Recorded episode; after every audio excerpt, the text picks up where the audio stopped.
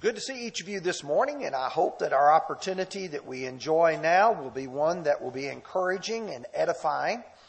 On Sunday mornings, we are studying the book of 1 Corinthians. We are trying to follow the same material that our young people are studying in the Bible Bowl.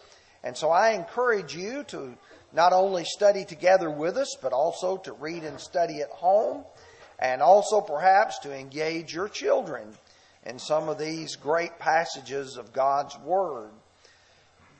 In preparation for our studying of 1 Corinthians chapter 11, I want to point out that a person is a product of his own generation and his own culture. We may not realize it, but those of us who live today in 2020 in McMinnville, Tennessee, in the United States, have a culture we are identifiable by that culture. Jesus said in Luke chapter 7 and verse 31, To what shall I liken this generation of men, or the men of this generation, and what are they like? If you and I were to begin to describe our generation, there are a number of key areas which we might want to focus upon. But I want you to notice that every generation has their own unique characteristics. Now, the question comes up are cultural norms important? In other words, the, the various things that are part of our standard of this generation are those important? And how should culture affect the behavior of a Christian? Does it really matter?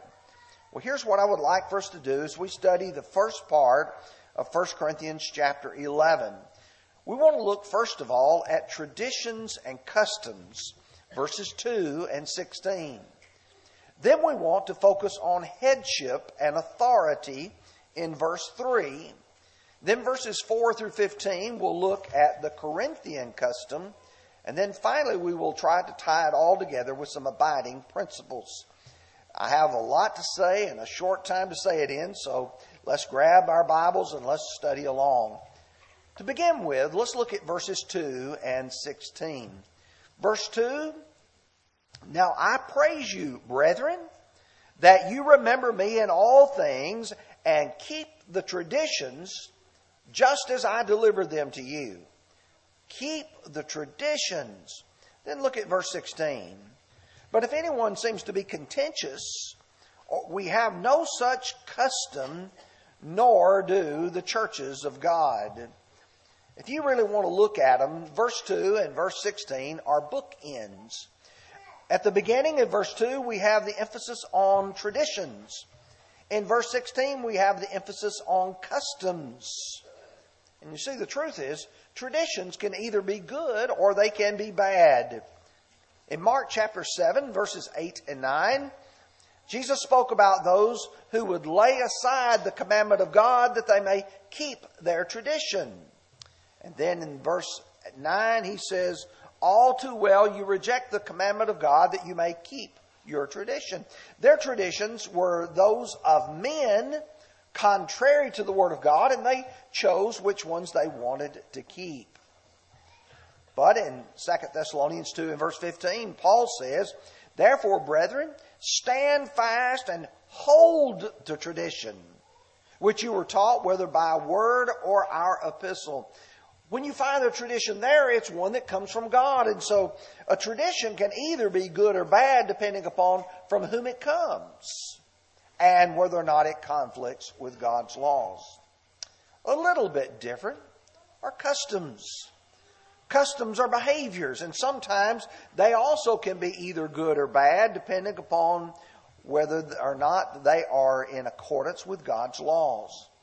To give you a little bit of difference between the tradition or custom, I'd refer you to Ruth chapter 4, verse 7. It says, Now this was a custom in former times in Israel concerning redeeming and exchanging to confirm anything one man took off his sandal and gave it to the other. And this was confirmation in Israel. I thought that's a rather unique, odd custom. Uh, I'm thinking about exchanging sandals. Now you have one of one kind and one of another. But uh, it was a custom. It was a way that a person would mark. Pretty much like today, when we have a custom, we may sign our name on a dotted line that says, This is our agreement. Another is referred to in John 18 and verse 39. Pilate, it says, But you have a custom that I should release someone to you at the Passover. Every year at the Passover, there would be one of the prisoners who would be released. That was a custom which they had. You see, some customs can, though, be bound, and some of those can be loosed, and people can say, I don't know if I follow that custom. And Paul said some have become contentious regarding their customs. And he says, that's not what we do in the church. We don't become contentious about them. In fact, Paul in every church taught the same thing. You can look at 1 Corinthians 7 and verse 17. He says, So I ordain in all the churches. Verse 33 of chapter 14 God is not the author of confusion, but of peace, as in all the churches of the saints.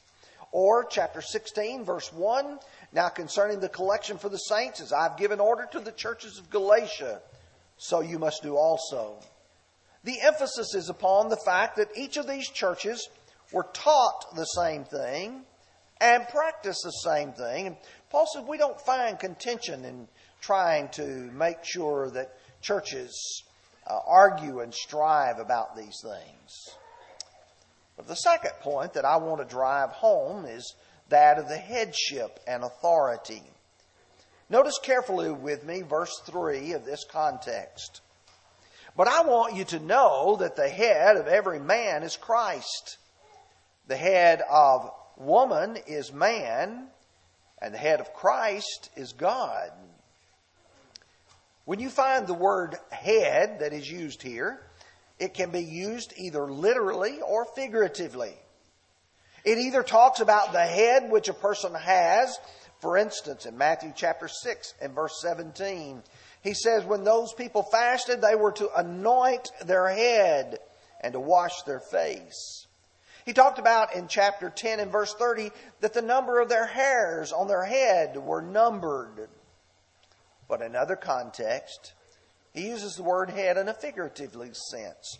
In chapter 1 and verse 22 of Ephesians, and he put all things under his feet and gave him to be head over all things to the church. In chapter 5, verse 23, for the husband is the head of the wife. So he's talking about the leadership role, the authority role. And just like our head guides our physical bodies, the figurative sense in which it means that of authority. Headship, however, is not about value or worth, but it's about authority. Who is leading? Who is the one who is making the decisions? But again, I remind you, it is not about worth or value. How do I know that's the case? Because Jesus was equal with God, but was submissive to Him and to His will. We find in John 1 verse 1, in the beginning was the Word, the Word was with God, and the Word was God. And so Jesus possessed all the characteristics of God. In fact, Colossians 2 verse 9 says, For in him dwells all the fullness of the Godhead bodily. But when we read Philippians 2 and verse 6, we see, who being in the form of God did not consider it robbery to be equal with God. But then he goes on to say that he took the form of a servant. He was found in the fashion of a man. Jesus became subservient or submissive to the will of the Father. And that's the reason why when we read the book of John, particularly chapter 5, verse 30, I can myself do nothing. As I hear, I judge, and my judgment is righteous, because I seek not my own, but the will of the Father who sent me. Chapter 6, verse 38 For I have come down from heaven not to do my own will, but the will of him who sent me. Jesus was saying, The Father is here, and I am submissive to the Father. He respected the authority, he respected the headship. But then we see that women are equal to men, but they are likewise to be submissive. You can read such passages as Galatians 3 and verse 28, where he said there's neither Jew nor Greek. There's neither slave nor free. There's neither male nor female, for you're all one in Christ Jesus. In God's eyes, it does not matter if a person is a man or a woman. Their souls have exactly the same value before God. God sent Jesus to die for all men and all women. We learn from Luke chapter 20, verses 34 through 36, that when the resurrection comes, it says in verse 36, nor can they die anymore, for they are equal to the angels and are sons of God, being sons of the resurrection. The equality there among God's creation. We learn, however, in 1 Peter chapter 3, verse 1, wives likewise be submissive to your own husbands. So the idea of headship is that of being submissive, not of worth or of value. There is an authority chain established by God. And it is clearly this God the Father, and then Jesus who is submissive to Him, and then man who is submissive to Christ, and woman who is submissive to the man. That was God's design. And so as Paul begins chapter 11, he's establishing some traditions that he delivered. That is God's word, God's message. He is likewise establishing authority that brings us to the third part, which is probably the most difficult part of 1 Corinthians 11, and that is the Corinthian custom. What was the issue that they had there? Let's read verses 4 through verse 15. Every man praying or prophesying, having his head covered, dishonors his head. But every woman who prays or prophesies with her head uncovered dishonors her head. For that is one and the same as if her head were shaved. For if a woman is not covered, let her be also be shorn. But if it is shameful for a woman to be shorn or shaved, let her be covered. For a man indeed ought not to have cover his head, since he is the image and glory of God, but the woman is the glory of man. For man is not from woman, but woman from man. Nor was man created for the woman, but woman for the man. For this reason, the woman ought to have a symbol of authority on her head because of the angels. Nevertheless, neither is man independent of the woman, nor woman independent of the man in the Lord. For as woman came from man, even so man also comes through woman. But all things are from God. Judge among yourselves. Is it proper for a woman to pray to God with her head uncovered? Does not even nature itself teach you that if a man has long hair, it is a dishonor to him? But if a woman has long hair, it is a glory to her, for her hair is given to her for a covering. Now, for just a few moments, I'd like to notice, I'm going to begin by sort of identifying some of the areas of concern. The first one is that of praying or prophesying. It's important to see the context here. Number two, being covered or uncovered. What kind of covering are we talking about? He talks about the woman and he talks about the man, male and female here. And then he talks about hair. And he talks about having a head that was shorn or shaved. No hair at all. Well, let's begin first of all with the idea of praying or prophesying. This is a public event limited to the males in the mixed assembly. When the Lord's church gathers together as the church, God has some principles that are binding. These are the traditions delivered to us by God. And when we start thinking about this kind of assembly, it involved the exercising at that time of the miraculous spiritual gifts. Lord willing, next Sunday we'll talk about chapter 12 and we'll talk about some of the spiritual gifts that God had planned for the church to have. but that they were to be limited for a certain period of time. When you go to chapter 14 in verse 26, he describes that kind of gathering. How is it then, brethren, whenever you come together, coming together as a church, each of you has a psalm, has a teaching, has a tongue, has a revelation, has an interpretation. Let all things be done for edification. When he says that, he's talking about a church where they would exercise, for instance, the speaking in tongues. Or one might have a revelation from God. But then you drop down to verse 34 and he explains women who were in that assembly, let your women keep silent in the church, for they are not permitted to speak.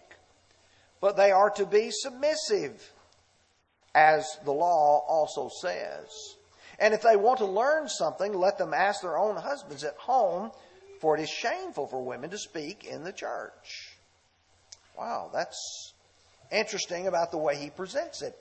But when I go to 1 Timothy 2, verse 8, I learned that God has the same plan, whether Paul was teaching Timothy or the Corinthians. He said, I desire, therefore, that men pray everywhere, lifting up holy hands without wrath and doubting. And then in verse 9, likewise, that the women also adorn themselves in modest apparel, with shamefacedness and sobriety, not with braided hair, costly gold, or costly pearls of gold, uh, but that which is women professing godliness with good works.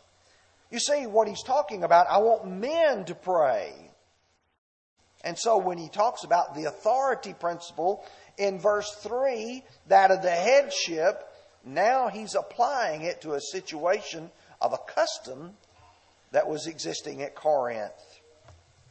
But here's an interesting fact there were women who did prophesy. When you go to Acts chapter 2, verse 17, going back to Joel's prophecy, it shall come to pass in the last days, says God, that I will pour out my spirit on all flesh. Your sons and your daughters shall prophesy. And you get to chapter 21 and verse 7 of Acts, or 21 verse 9, and it says that Philip had four virgin daughters who prophesied. What am I to conclude from that? that they had services where it was limited to men and that men were to be uncovered lest they dishonor God. Now you can say, well, what was the big deal about not having the covering? Because in the first century, in Corinth, for a man to wear a veil, which was a total head covering, was a sign of femininity or effeminacy, where a person was showing that they had female characteristics, and God did not want that. On the other hand, women were to be covered lest they dishonored their husbands. To be uncovered was a symbol that this woman answers to no man. That's the reason why it's talking about a symbol of authority. She's wearing the veil, she's wearing the covering that shows that she respects her husband.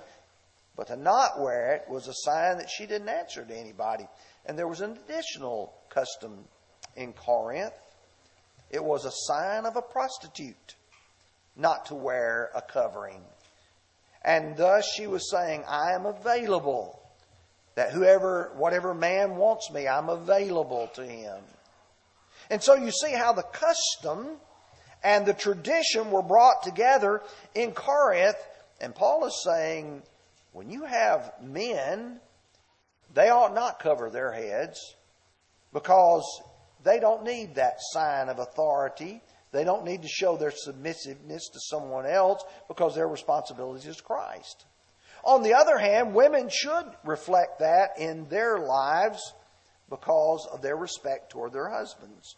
Now, there's some questions that arise. I've had some of these asked to me, so I want to try to address some of them. Was the hair the covering? And the answer is no. Because it was something that could be put on or removed at will. So you're not talking about a woman, for instance, having long hair and then taking it off and putting it back on. It was, it was something that was done at will. If that was the case and hair was the covering, then only bald men could pray. And uh, because he says every man praying with his head covered, that means that if men were going to pray, they'd have to shave their head. So he's not talking about the hair. Not wearing the veil would make one, though, ashamed as if they had their hair shaved. Here's a woman, and most women would not want to go about with their heads completely shaved. That would be an embarrassment to them. And he says, if you're not going to go around with a veil, that's going to be an embarrassing situation. Then you'd be just as well as having your hair covered. Well, let me try to take some abiding principles here that I think we can learn from. And first of all, the authority principle is not cultural. This fact that there's God, there's Christ, there's the man, and there's woman is not based upon some cultural fact that existed at Corinth. It's based in creation. Going back to 1 Timothy chapter 2, he said in verses 13 and 14, For Adam was first formed, then Eve. And Adam was not deceived, but the woman being deceived fell into transgression. That parallels what Paul says about woman was not, or man was not created for the woman, but woman was created for the man. This goes back to reflecting the authority principle is rooted in God's plan of creation. But customs, however, may be restrictive. Those customs may be the point that Paul had made just earlier in chapters 8 and 9. I don't know if you'll remember when we studied just three or four weeks ago. In chapter 8, he was talking about eating of meats, and he says, if eating meats cause my brother to stumble, I'll never more eat meat again. In chapter 9, he talked about his right of being supported to preach the gospel, but he said, I didn't take that. Why? Because he says, I have become all things to all men that I might by all means save some. Paul would say, I have rights to do certain things, but I don't exercise those rights because I want to consider how I affect others. Sometimes customs limit what you and I may do lest we mislead or lead someone astray. Which carries with it the next idea, and that is Christians must never engage in behavior that is perceived as sinful. And so, for a woman in Corinth to do something that was perceived as being ungodly, sinful in the eyes of others, would be something that she ought not do. And we find in 2 Corinthians chapter 8 and verse 21, providing for thing, honorable things, not only in the sight of the Lord, but also in the sight of men. We ought to live so that not only do people know we are godly people, but we live so that the world knows we're godly as well that we're respecting of God and we're respecting of His authority. But here's the second principle that's abiding here, and that is God did not want the blurring of the lines of male and female. And that goes counterculture to our society today. We have people who supposedly in our country cannot decide whether they want to be a man or a woman. They want this idea that they want to address right here in the middle and that you really can't tell whether they're a man or a woman. And for that reason, there are people even acting like they're women if they're men, or acting like they're men if they're women. And that was something that God never intended. Let me illustrate that from Deuteronomy chapter 22, verse 5. A woman shall not wear anything that pertains to a man, nor shall a man put on a woman's garment, for all who do so are an abomination to the Lord your God. That doesn't mean that women could not wear a kind of garment that a man wears, but what it means is the kind of garment she wears should not make her look like a man. And a man shouldn't try to look like a woman. God didn't want, want the blurring of distinctions because He had a, a symbol of authority. He had God the Father, He had the Son, Jesus, He had man, He had woman. And what we start doing is we start trying to blur God's lines of authority. And when we do in our society today, that's countercultural. And in those cases, we keep the traditions that have been given to us by God and not by the traditions of men. Now, I realize that this section is, is rather difficult, but respect for God and His authority will cause us to be very careful in our actions. What we say, what we do, how we dress, and even in our assemblies, as he is describing here in this situation, we ought to make sure that we're doing things that are pleasing God. And doing so, we are imitating Christ. Don't forget verse 1. Be imitators of Christ, even as I am. You want to do the things that God would have done. And when we go to Romans 15 and verse 3, and he's talking about the limiting of our desires and our pleasures, he says, For even Christ did not please himself. Jesus never chose to try to please himself, but to please the Father. I want to use one last one. We're thinking about chapters 10 and 11, and he's talking about examples, and he's talking about matters of respect and matters of authority. I want to think about the baptism of Christ. You know, we're about to extend the invitation. As you look at Matthew chapter 3, verses 13 through 16, Jesus came to John at, from Galilee to the Jordan to be baptized by him. And John did not want to do that. In the latter part of verse 14, he said, I need to be baptized by you. Jesus said, Permit it to be so now. For thus it is fitting for us to fulfill all righteousness. Jesus is saying, I want to do everything that the Father wants me to do. I want to be what He wants me to be. If I'm going to imitate Christ, I'm going to do whatever God wants me to do. And God wants me to believe in Jesus, His Son. John 8, verse 24, Hebrews 11, verse 6. God wants me to repent of my sins, to turn my back on the sinful ways of my past. God wants me to confess Jesus as His Son, that I believe that He's the Christ, the Son of the living God. And God wants me to be baptized. And Jesus was baptized because he was going to fulfill all righteousness. You and I are baptized for the remission of our sins. This morning, if you want to become a Christian, we're going to sing this song while we pray and while we plead. If you need to become a Christian or you need to come back to the Lord, would you come as together we stand and sing?